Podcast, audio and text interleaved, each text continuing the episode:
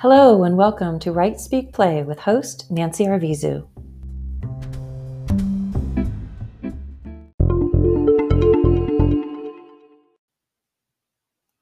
In this episode, founder and editor of Speak Magazine, Edna White, shares a transformational moment, how Speak Magazine got started, and where she is taking the magazine into the future.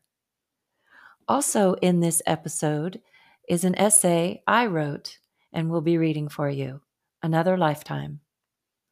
Links to Edna and Speak Magazine can be found in the show notes. Thanks for listening.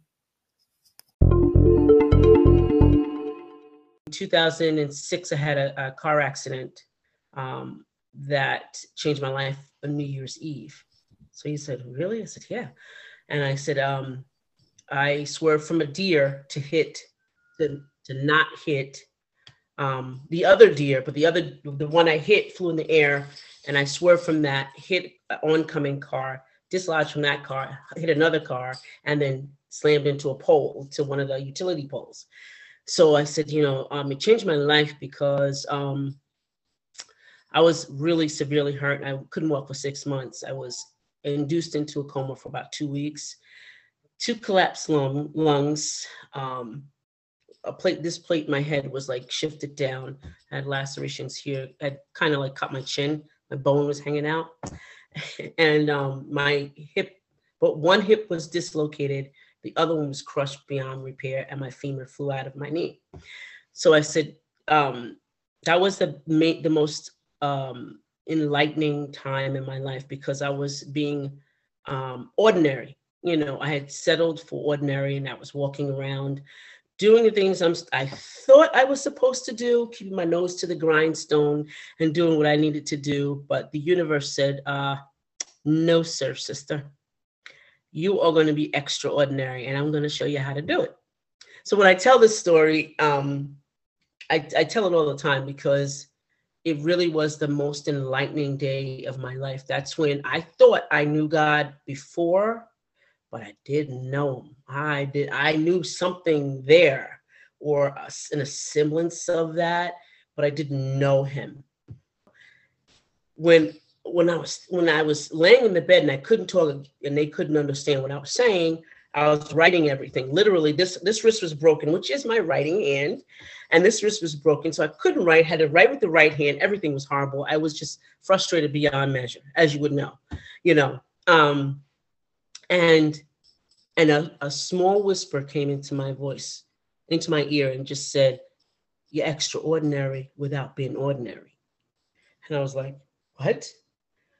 So I, I, I didn't get it. I didn't get it. So, of course, as the Christian I am, I request a Bible. You know, I'm going to read. I couldn't see number one because I had the blood was was in my eyes and it was like had covered my the white in my eyes. So it was like a time that I had to like my eyes were really really bad. So I couldn't see, but I was just going through the motions. And you know, um, the next, I think the third or the fourth day, a lady came in that was, she was German and she had a double mastectomy. She was in the room next to me. And um, she was in so much pain. She was just moaning and moaning and moaning. And so um, I, I sang in the choir um, and I was a choir director. And so she heard me singing they because they made me sing i didn't want to sing they made me sing so she said could you sing for me so i started i sang a song um, that i always loved that was really close to my heart and it was called what god has for me is for me and i started singing that to her and, and my my voice was like you know i had a tracheotomy so I was still raw you know and i'm, I'm and, and i'm singing to her and she finally fell asleep and so I think the nurse came in. She goes, "This is the first night she's ever slept." So um, it was became a, a thing that we had, you know, for the next few weeks. And she was in such severe pain. She got sepsis, so they had to move her from the room because I was also open. A lot of my cuts were open, so they moved her from, to another room, to her own room. And so after a while, um, I was I could get in the wheelchair and they could push me around and see. I said, "Can I see the you know the lady that was next to me?" And they told me that she passed away. She said, "But she kept saying can you sing to me to, out loud? And I was like, oh. So it made me to know that all of this exterior stuff don't mean anything unless it comes from the inside out. That's what started my entire journey. It's not the superficial stuff. It's not the title, the role. It's not, you know, any of that stuff, you know, because we wear that well. You know, someone will ask us, well, who are you? You'll say, oh, my, my name is, you know, that's that's a title. My name is. But if you really are confident, say, I'm Edna, Edna White, that is, you know.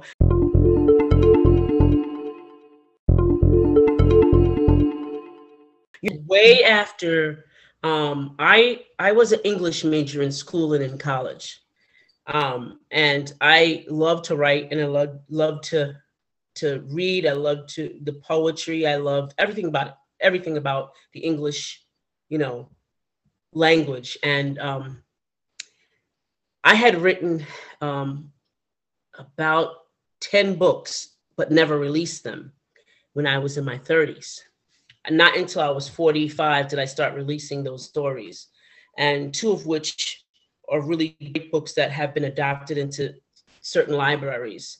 And um, and a lot of my books now have just started trickling into the libraries, which I'm really excited about. Um, but Speak Magazine didn't take effect until three years ago, and um, I was what I was doing was trying to get my book out there and you know, it's so very hard as an as an author, as a writer, as a poet. You know, you have to find different venues. And I'm all about partnering with other people to make that happen because I believe we more we know more than 3,000 people. We know more than that. And we but the problem is we never ask for help. We never do. We never say we'll, we'll give out a business card. We'll go to a networking event and give out business cards all day and get don't get any calls back at all. But we never network with the people that we know. So when this when Speak magazine came about was I was tired of there was so many amazing authors and poets and singers um, in my community, and I was like, "Are you kidding me? This person can sing circles around celebrity A or B, but they're never recognized." And I said, you know, I didn't want to get into the celebrity arena because I wasn't, I didn't think I was that level of a celebrity. But what I wanted to bring out was the community people and people that I knew to bring their their um their I guess their product because it was them or this what they wrote their articles their poetry bring it out into the world and show start showing it to the world just brag about them so it was all about them. It wasn't never about me, but it was all about them. And the first time we we did the magazine, we had three different countries, um, excluding U.S. Um, participants. You know, we had three different countries: had China, we had India, we had Canada. Well, Canada, not Canada. Canada is part of USA. Um, we had there was a young man i forget the name of the country he was in but i think he was in, in a part of india and he was only 15 years old. And then we had someone from italy uh, a teacher that i met online actually. And it was so amazing that it was read um, in the, on the online version 1699 times which was amazing for the first time it coming out. And i was doing it that time every month so um, I said, I got to keep doing this. And as I was doing this, one of the uh, the right the poets, she got a deal. Um, somehow, when she wrote this this this book, I print I had it I got it done in print, and so each one of them gets a copy.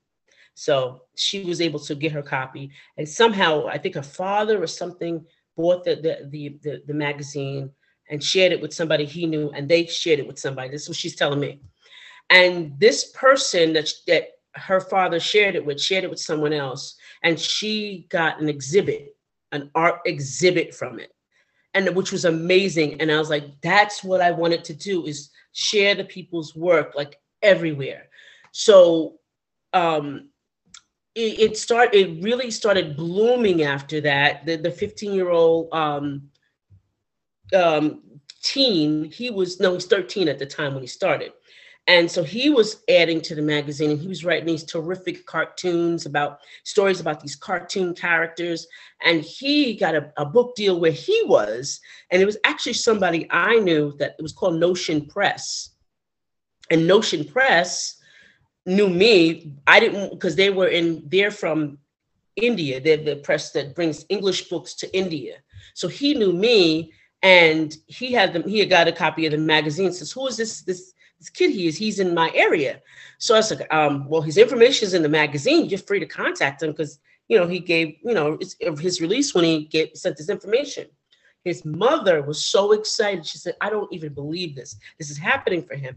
Because it was amazing. You know, she said, I thought it was amazing he wrote a book or had a, you know, the gumption to write a book. Now he's getting noticed by people. He's in a newspaper. They're sending me all this great stuff. So the, the, the idea of the book was coming, the magazine was coming to life.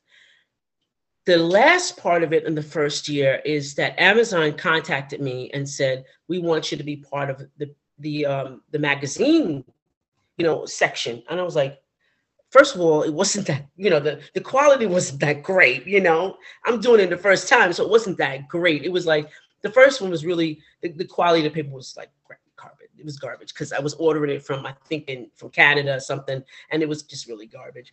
Um, but they asked to have the magazine in that section, the magazine section. So I was that was like a total like, oh my gosh, this is amazing. So from then on, the second year we started doing it um, every month, and um, we it was is a, a periodical in in the magazine section.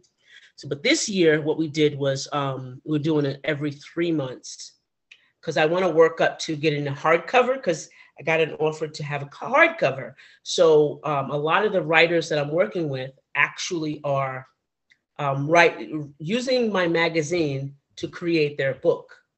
So um, out of what I'm doing, I'm helping writers create their own book. A lifetime ago. Words attached to other words like that felt like or seems like when we talk about the phases of our lives childhood, adolescence, the tween and teen years before we pass into adulthood, and ultimately a generational title. Mine is Generation X. Through each of these phases, there were friends who came with the landscape as we moved from one place to another before stopping to attempt to put down roots until I discovered I didn't have to stay in one place anymore. Some friendships were able to endure time and distance. Some can handle one or the other, but not both. Then some aren't worth the time to handle at all. Sometimes it's the shortest relationships that leave the biggest impact good, bad, or somewhere in between. But they all serve a purpose one way or the other. How do they begin this contact and connection? How do they know how to continue? What makes one pursue such an unknown? Or is it because it is our souls that know this one is a keeper? Do we gather many or few? Are our friendships deep or wide? What is it like to have a friend closer than a sibling for longer than you've had a sibling friend? What would they know about you and you about them? What kind of stories could you tell, and how much do you really trust them? How do you know when you can trust someone new after falling off the new friend horse a couple of times? One bad communication thread in today's world of short texts, and someone you've been talking to daily for weeks disappears suddenly and completely. When do you know to pick up the phone and make it right no matter what? To go the distance because you know you would miss this interaction that lifts you to a place you know you want to go, and you know they know the way, or at least how to turn on the lights that will guide you to the place or just the next place on this path you are walking. Then there is the letting go, something else we know inside, but the outside holds on to what no longer exists because change is scary and we forget it was the ending of a beginning that gave us what we need to let go of now so something new can come along and be what we need during this part of our journey. Another beginning, another lifetime.